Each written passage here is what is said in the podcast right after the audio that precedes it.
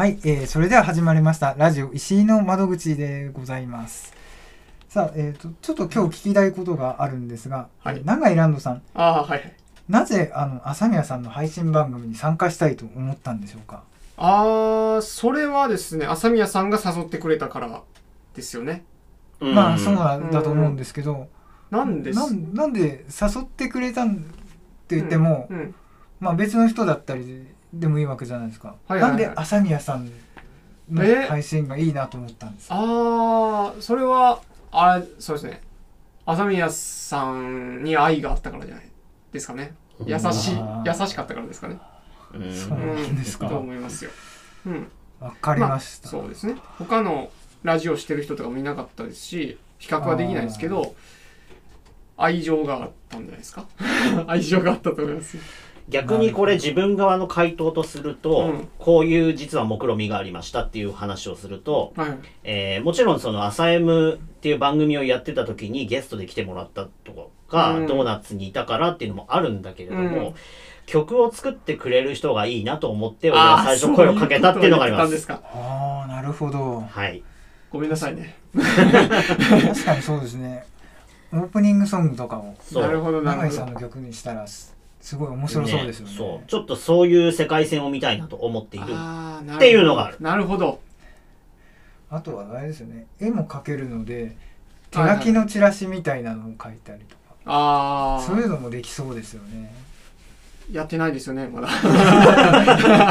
いやでもや手書きとかやってみたら面白そうだなっていうふうに思うでも絵も何らかの形でバーラジで、うん。T シャツ作りたいな。いや T シャツね作りたいうん。だなっていうのは思いますね。から油絵で描きます。OK、うん。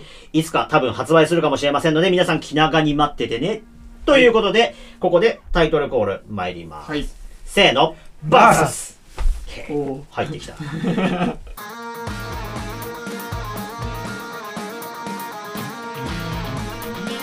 はいというわけで、えー今週が最後の登場石井の窓口さんです。よろしくお願いします。すはいよろしくお願いします。さあどうでしたか？マンスリーゲスト1ヶ月やってみて。いやー最初は全然話せる自信も全くなかったんですけど意外とこうやって喋れるなっていうような印象でまあだいぶ話す方にも慣れてはきましたうん。わかりました。じゃああれですね。ゲストさんがどうしてもブッキングできない時はあのピンチヒッターで毎回出てきてもらいますか。新の窓口パート2パー。ト 2はい。まあそれでも全然問題ないですけど。それかトリプル MC でもいいけど。ああそうですね。3人のラジオですね、ね。うん。でもトリプル MC だとあれだな。逆にゲストさんが萎縮しちゃうのか。ああちょっと多すぎてね。ちょっとメイン多くねみたいな。なみたいな。まあこれからもタイムキーパーよろしくお願ねよろいします。しくお願いします、はい。本当にはい。というわけでですね、うん。あのバーラジではひあの引き続きボランティアスタッフさんを募集しております。あで、えーぜひこの番組をお手伝いしたいなっていう方はぜひ、えー、とメールのフォームからお問い合わせお願いします、うん。あとですねお知らせをするの忘れてました。バーラジはですね、えー公式サイトがオープンしましたはーいイエーイ。って、えっと、ビットファンっていうところにですね 公式サイトが できましてバーラジファンサイトっていう名前で、えー稼働しています。ーうん。えーっとビットファンのところからですねバーラジって検索すると出てきますんでぜひぜひ皆さんお願いします。ビットファンっていうアプリもあるんですよ。ビットファンのアプリもありますんで、お願いします。で、ビットファンの、えー実際のバーラジのサイトの中にですね、チャットのコーナーとかもあったりしますんで、うん。リスナーの皆さんもぜひ気軽に投稿してください。もしかしたら我々が何か答えるかもしれない。すごいお高く出たな。もしかしたら石井の窓口さんに質問です。ね。そういうのが将来来るかもしれないし、はいはい。はいあとね、そこでグッズの販売とかもね、やっりたいなっていうのはあるので、もしかしたら近々バーサス公式 T シャツが発売になるかもしれません。はいはいはい。ちょっと楽しみですね。ねえちょっとこれ楽しみになってきましたよ。うん。ってことで最近ねちょっと大量生産してくれるね業者さんをちょっと見つけて今コンタクト取ろうとしてます。ごいいろんなところにコンタクトをしてますね。お疲れさんですね。えーこの番組はあの本当に対外的に売ろうとしているので、はい。うん、あの今後もどんどんねいろんなことやっていこう、うんやっていきますよ。ねほんまに。思ってますんで。今日はちょっとね今回はちょっとみんな疲れてる 疲れてる疲れてるとか言ってたけどねもういろいろやっていきますよ。ね。ほんまに。今後もいろいろ仕掛けていきたいなということで、はい。そうですね。ねさらにいろいろなゲストさんが来たらうん。面白そううですね、ですね今後石井の窓口のちょっと対外的な展開っていうのもね気になるとこはいはいはい。ありますんでねやっていけたらなというふうに思っております。ということで、えー、とそろそろですね、えー、とお時間ということで一旦ここで CM 入ります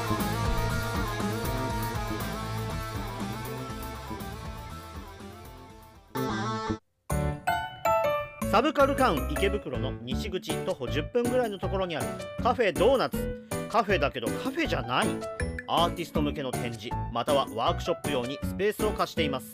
お問い合わせは english.cafe.donuts.gmail.com english.cafe.donuts.gmail.com お問い合わせお待ちしています。各種 SNS もやってるよ。ドーナツで検索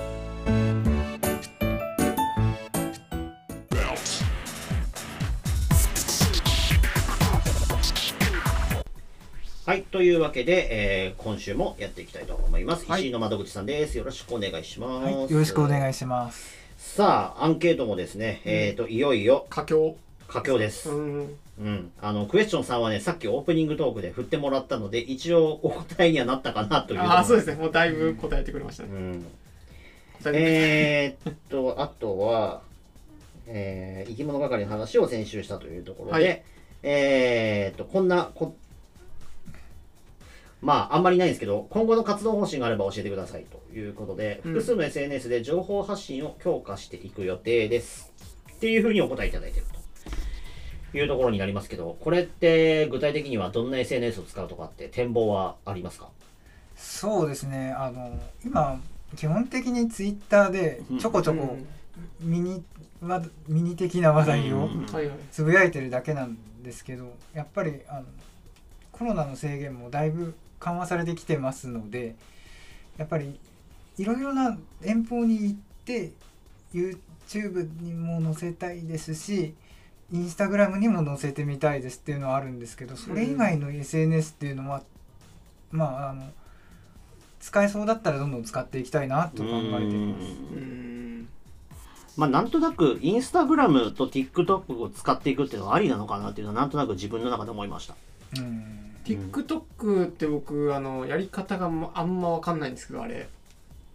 まあ、TikTok はうんどちらかっていうと、自撮りして発信するのに向いてるメディアかなと自分は思っていて、うんうんうんまあ、だからこそ、その踊ってみたとかをやってる人が多いのかなっていうふうに思うんですよね。なんかそうですねアイドルさんとかは結構そういう踊ってみたっていううん。のを上げてますよね。二人はその TikTok を普段使いますか？使いますっていうのはその見ますか？ああ、自分は完全に見る専用。ああいやあわ私は全然使ってすらもいないのでうん。あんまり見ることもないですね。ただこういうのを上げてるっていうのはうん。別の SNS とかにも流れてはくるので。あれってそのもう分からんから聞くんですけどなんか検索してどの動画見るとかじゃないですよね？あれって。まあ、そういう使い方もできます。あできるんですか、うん、TikTok のアカウントを作って TikTok の検索の中で何々踊ってみたって検索したら普通に全然候補で上がってくるし、まあなんだろうな。インスタよりももうちょっと発信寄りな感じかなっていう気はしまうすんインスタはどちらかというと静止画でではいはいはい。TikTok は完全に動画に重きを置いてるみたいな感じ。あなるほどなるほど。け今アメリカでは使用禁止とかになってえーっとそうですね。アメリカでは、えーっと国会議員のスマホからは TikTok を、えーアンインストールするようにっていう通達が出てる。あ議員が？そうですね。でなんでじゃじゃあそうなったかっていうと、うん。実は TikTok って中国で作られたアプリであって、うんその、えー、と大元が中国共産党に情報を送ってるんじゃないのかっていうことで、まあ、アメリカが そういうことを言い始めた。っていうふうになってます。議員だけなんです。ね。あのアメリカ全員が使ったらダメになってるあそこまではは言ってないですまだ。確か。あそうなんだでもなんかそういうことになりなるみたいな話も一時期あったよううな、うん。ん。そうそうそなんかね大統領令う、とか、うん、そうそう、ん。出すか出さないかって言われたこともありましたけどね、はい。はいはい。あ、ん今そんな感じになってんだ、うん。聞いてみるもんやな。そうですまあそうは言っても TikTok 使用人口かなり多いので。はいはいはい芸能人はどちらかというともう TikTok に移行してるような自分そんな気配を感じます。えー、えそれは移行っていうのは YouTube から移行？YouTube から移行というよりは。どちらかというとインスタとかそちらの方からですかね、うーん。そうそうそう。なるほど。まあ TikTok って基本的にすごい短い時間の動画を上げるっていうのに向いているので、うん。あの短い時間ですごい要素をいろいろ詰め込んで発信するっていうのにやりやすいのかもしれないですよね。うんうんううん。んだそういうところとかも TikTok も行きますか、うん。その発信強化しますか石井さんは？いや今のところそこは予定はないですうね、んそう。だからね同じことを別に YouTube でもできなくはないんだけどもやっぱり TikTok には負けちゃうんですよね。うん。YouTube ショートっていう機能がありますけど。うんなのでじゃあうんこれからは動画でもその結構長めの動画？いやそれも実際い今上げている中でうん。やっぱりショートの方が回数伸びるんですよね。あー。まあ見やすい。ね、うん。40分とか入ったらおおそうなっちゃうんですようん。ねやっぱり。やっぱりこう手短に見たいっていうやっぱりニーズの方が強いのかなっていう、うんうんうん SNS はそういう感じがありますよね。ほいほいほいなので YouTube とかでももう1.5倍で見てるとか、うん。そういう人もそう増えてきてるみたいなんうん。あ倍速です。そうそうそうそうラジオもこれからどんどん倍速で聞く人が できたりとかするのか？ねえラジオ倍速もまああるかもしんないなっていうのはうね、ん。うん。まあ普通に考えられますよね、うん。倍速ね。とかあとはもうあのそういった YouTube だとタイムスタンプ貼っといてそこから見るとか、うん。そうそうそうまあそういう感じになっていくのかなっていうのはありますね、ううん。んまああとこれは著作権法違反なので全然いい傾向ではないですけども、うん。アニメとかのダイジェスト部分を切り取って各 SNS に発信してるっていうのはあれでねなんか、うん、楽しむっていうのは違うんじゃないかなって個人的にはちょっと思ったりしますけど、えー後半も参りたいと思います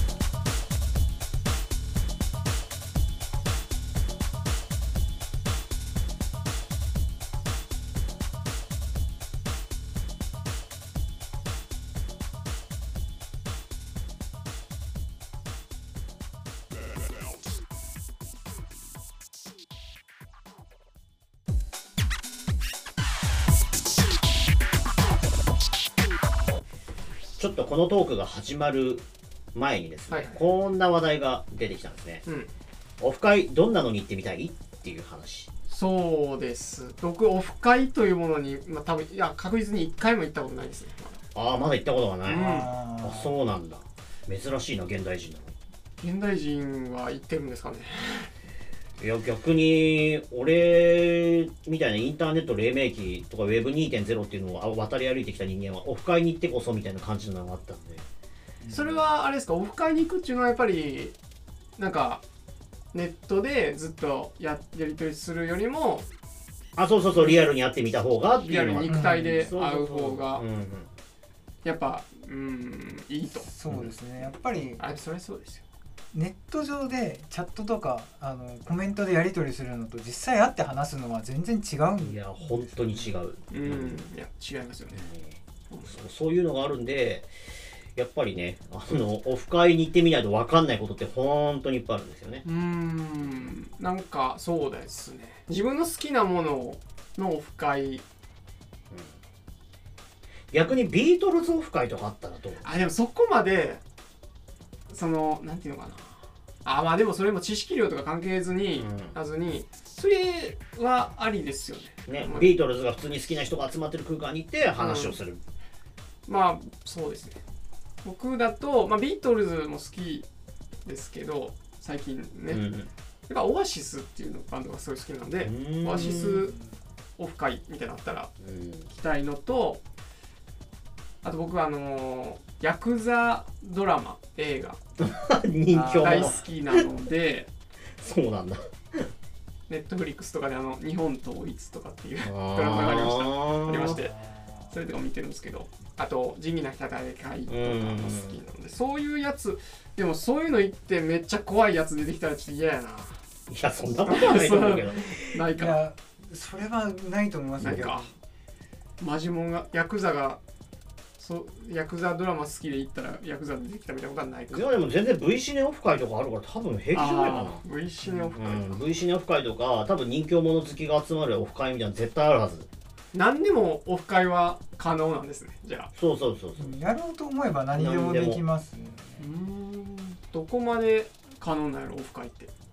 うん吉野家オフ会は可能 だいぶ遡るな。2チャンネル全盛期の時のでしょ。そうなんだうーん。まあ呼びかけて誰かがこうインフルエンサー的な動きをすればまあ集まるでしょうっていうところでもあると思う。なんかのそのだからヤクザドラマ映画とかそのジャンルがもうあれば何でもオフ会は可能なんですねじゃそうですね。えっ、とツイッターからオフ会に発展した例でいくとちょっと面白いのが一つあって、あうんまさにコロナ禍よりちょっと前の時なんですけど、うん。えー、と北朝鮮に一緒に旅行行きたいから誰か一緒に卒業旅行行こうぜってハッシュタグ確かなんか作った人がいるんですよ、えそしたら思った以上に人数が集まって35人ぐらいになっちゃったー、えー、それはすごいですね。すげえなんだこの動きみたいな。なるほどなるほど。そういうのでもいそけるのう。ですごいのがその超大所帯で、うん。中国の空港かな？なんかに行って、はい。そこから北朝鮮行きの鉄道で確かあ思い出した。北朝鮮の鉄道に乗りたいから誰か一緒に行ってくれって言ったら30人ぐらい集まったの鉄道ファンが。でそれで北朝鮮の鉄道に乗って実際北朝鮮の鉄道を見たいからいろいろ案内してくれって北朝鮮のガイドの人に案内したら現地のガイドさんも戸惑ったけど頑張って組んでくれたらしく。っていうのを聞いたことがある。意外と北朝鮮の中にも地下鉄とかあったりとかすそうそうそうそう。で中国と北朝鮮の間のそうそうそう。国境列車とかも。国境列車があって。結構だから知らねえこといっぱいあるから。それは確か面白いかもなって思った。うん。っていうかあれですよねあのだから普通に友達とか普通にバイト先とか仕事先でもやっぱ趣味が共通してたら話弾みますから、うん。それを集めるっていうのはかなり自然なことなのかもしれないですね。ねだから今で言ったらやっぱりツイッターでハッシュタグ作って発信するうん。かうんそれこそ全一番最初の話もったけどツイプラっていうところにうん。オフ会のなんか告知を立てておいてそれをツイッターでどんどん発信して拡散していくとかうん。他の SNS もそうだけど。あじゃあオフ会っていうのはそんな遠いものではないんですうね。ん。別にそんなに。ろうと思えばうん。いくらでも術はありますし、まあ、ツイッターとかでもオフ会まではいかなくても〇〇好きとつながりたいみたいなハッシュタグが結構見かけますよね。ありますな。あるあるあるあるあるある。うんなんかプロフィール欄に書いてる人もいる。そうそうそうなるほどね。何オフ会か。なんか二人は何オフ会に今行きたいですかね？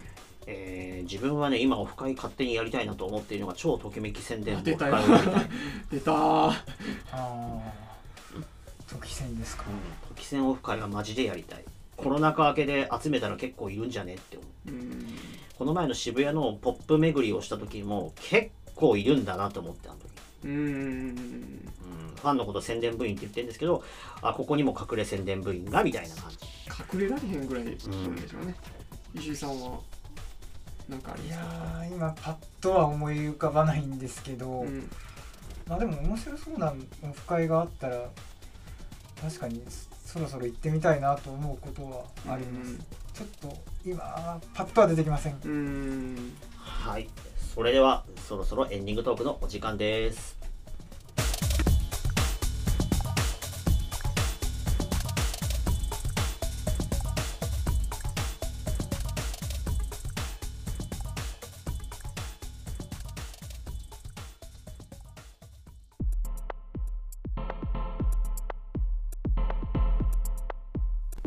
はい、それではエンディングトークのお時間です。さあ、石の窓口さん、いよいよ出番最後になりましたけど、えー総括してみてどうでしたか？まあそうですねやっぱり今回こうやって収録とは言っても自分の口で話していろいろ宣伝するっていうのはなかなかなかったんで、うんうん。まあ、でも思いのほかこうやっていろいろ喋れたかなと思う、ああ、それはよかったかも。じゃあ次は生ですね。いやちょっとそれは怖いかなと思う 生だし、お酒入ってる状態で。うん、で、FM 伊豆の国でやってもらいます。いろいろ入ってる。それやったらなんか言っちゃいけないこと言っちゃいそうで怖いんですけど結構でもラジオっていうのは公共の電波使ってるんでなんかそういう表現とかも気をつけなきゃいけないんですよねうんまあですけど我々もちょっとその辺気にしたんですけどまあだから全然ね。そんな思ったほどね。そんなにまあ放送がその言った瞬間に言った瞬なんかそうか宗教とかそういう系はとか言われましたけど、うんうん。それぐらいでしたよ。そう宗教系はやめてください。あと、あのー直接的な暴力的な表現はやめてくださいって言われたことはあります、うん。それだけ、ああそういうことなんですううん。ん。それ以外は別に好きに喋ってくださいって言われましたね。そうですねまあただやっぱり今回もちょっと気をつけたのはやっぱりあんまり批判をしないようにはしてあ そうね。あからさまに批判しちゃったりするとね、うん、まあこの番組もそんなに聞いてる人はいないとはいえどこで聞かれてるかわからないので国境を越えてるのですね。なるほどね。批判か。そう。結構批判ってやりやすいんですけどうん。ただすごい炎上につながりかねないそう諸刃の剣で。言えてあれは本当に難しいので絶対にやめようと思ってるのが批判です。そうですうね、ん。だから実際あのこの配信をやるときも基本的に当たり障りのないことしか基本言わないようにしてるんですよ自分も。はいはい。なるほど。だからすごい極端に褒めることもなければ下げあのすね相手を下げるようなことも別に言ってないしみたいな。感じでそういうスタンスでやってます基本。なるほど。僕はそうですね。本気でうーんまさか親を批判はしてるか。だとか言って 本気で思ってるなら批判は別にしてもいいかなと思ってます。これからもそうします、うん、まあ大丈夫です。世の中もっとあのすごいことをギリギリで突っ込んでる DJ っているので。はいはい。いやーすごいと思いますよ。あのまさにこれ公共の電波じゃなくてよかったねって思うのがインターネットラジオのハート FM のジェームス・ヘイブンスさんはマジですげえなと思う。あそんなに。本当にギリギリのところよくあの人攻めるなみたいな。それもね。ギリギリが分かってないとできないそうですねうん。あのーちょっと朝ね早いんで聞くの大変かもしれないですけど、うん。えっ、とハート FM のモーニングビートはマジでおすすめです。朝からこんなにうるさくてあの下ネタばっかり言ってるおっさんがいるんだっていうのが ちょっとね受けますよ。あのリスラジダウンロードしてハート FM 朝7時ぐらいから聞いてみてください。超面白いから。うーん。ギリギリが楽しめると。うん。朝から生電話とかしてるしリスナーに。なんだこの番組って 生電話なんですか？そう。あとニュースであの、ね、世の中ぶった切ったりとかしてるんだけどそのコーナーも超面白い。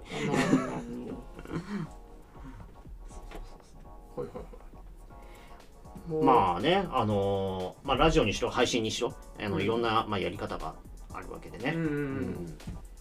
だからそれこそラジオ石井の窓口っていうのももしかしたらあのレギュラーコーナーにしたら逆に面白いものはできるかもしれないしね、うんまあまあ何回かやっぱりこういう場で話をしてある程度慣れてきてからじゃないとなかなか難しいかなとは思うんですけど、まあ、なんなら3ヶ月に一遍石井の窓口っていうコーナーがこの番組にやってくるとかでもいいし別に。箱番組的な。そうそう。ああまあそうですね。今月のその電車トピックみたいな。そうそうそう今月の鉄道ニュースみたいな形で。そうそうそうう。んうん。まあ、5まあ季分間の節季節に1回とかね。あー。電車は大抵ね利用しますからねみんなね、うん、いやでも都会だけですよ結構。ああでもそれはそうか。そうなんですよ。まあやはり今いろんな路線なくなってきてるんですけどうん。やっぱりねそうなんです。か車社会だったりとか高齢化だったりとかで採算が合わないとか災害も結構今激甚化してるんで、うん。まあ、復旧費用をもう賄えないっていうケースは結構あるんで。減っていってんですね、そうです。かなり減ってってますね。地方の方は。都心はやっぱり人の流動がまだまだ活発なんでうんうん新しい路線作ろうみたいな話もあるんですけど地方の路線は結構減ってきてます。おお確かにね。それはあるかもしれないね。うんうんうんうんまあ実際鉄道が廃線になってその後ね BRT に変わってる例とかもありますしね。BRT とはいかに？バスラピッドトランジット、うん。要はままあバスの専用道を作ったりですとかうん。まあななんて言いますかバスを結構頻回に走らせるような取り組みをやっているようそれはだからあれですよねあの電車の代わりにバスを使おうっていうかなんていうかなまあそれもありますし、うん。鉄道よりもローコストでできるんでなああそうかそうかそうかそうか結構やっぱり土地必要なんですよね鉄道をう作るために。ん。線路とかね。でさらに運営会社がいろいろその土地に関する費用も払わなきゃいけないんでうん。意外とコスパが悪いんですよね。へえそれあのそんだけ電車好きやったらそのなんていうかな車掌さんとかになりたいとか思った時はなかったんですか？まああるにはあったんですけどまあちょっといろいろな事情でうん。それはあ。叶わずというところで、でも実際大人になってみるそういう人たちを見てると、ちょっとこれは自分には無理だなって思いますもん。それは大変そうまあもう大変そうですしん。実際、そう中の車掌さんにも何人にも会ってるんですけど本当に大変そうですね。あ、ね実際だってシフトもかなり不規則だし、うん。うん。あのねなんて言うんだろう。辛労とかも相当あるだろうし。ね。ねよくあの暴力ね。ね車掌さんやめてくださいとかって言ってますけど、ああいうことが本当にリアルにあるんだろうなーって思います。うん。あのー朝とかになんかすごい、えー出発進行とかをうん。なんていうかな。すごい電車好きっていうのが分かる気持ちが伝わるぐらいうん。のき見て聞いてたらなんかほんまに電車好きなんやなこの人らとかって思ったりしますね、うん。車掌さんとか見てるでもやっぱりそういう好きと仕事は切り分けた方が楽しいと思います。あの個人的な意見としては、なるやっぱり裏も見えちゃうんじゃないですか、そういう。うんうんだからやっぱり個人的にはある程度うん分けられた方がいいかなっていうふうにはうん思いますね。なるほどなるほどなるほど。ねこうなんて言うんだろうな。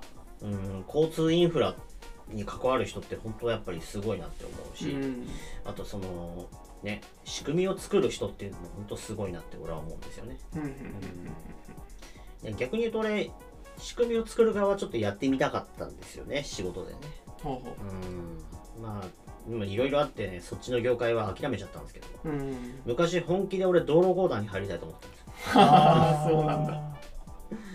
なるほどでも残念ながら俺がもうそこに道路公団入る前に叶っちゃいましたけど海老名インターと海老名インターを作るっていう夢を持ってたんです子供の頃、はいはいはい。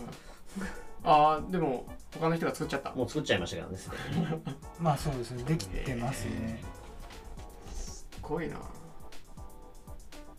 どうやったらそんな夢持てんのかな。不思議だな。いいやや毎日サービスエリアで行き来する車とかあの橋の上から東名高速のやつを見てたらそうなりましたうん夢っていうのはあまあ誰でもそういうふうに簡単には持てるんですけど、まあうん現実ってなるとなかなか難しいですよね電車で GO をやりましたか？実は電車のゲームをあんまりやってないんですよやってないんだ。まあ、全くやってないわけじゃないんですけうんどなんかあんまりやってないんですよね。さあいろいろお話を聞いてきましたけどもいよいよお別れということになってまいりましたのでまた、えー、と機会があればいろいろ伺っていきたいなというふうに思まいます。たタイムキーパーうん。で会いますからね。はいそうですね、タイムキーパーをやりながらこまあっそり出演するかもしれない。んかきなり普通にこう突っ込んでくるかもしれないし。そうそうそう。う。ん。今日でだいぶその分かりましたしね。石井さんの中身が。なのでもしかしたらいきなり乗っ取るケースがあるかもしれないですね。石の窓口ラジオ。はい。石の間口ラジオ。皆さんぜひ期待本当に始まるかもしれないうん。ということでよろしくお願いします。それではここまでのお相手朝宮幸喜と。高いランドと。石井の窓口でした。ありがとうございました。ありがとうございました。1ヶ月間どうもありがとうございました。どうもありがとうございます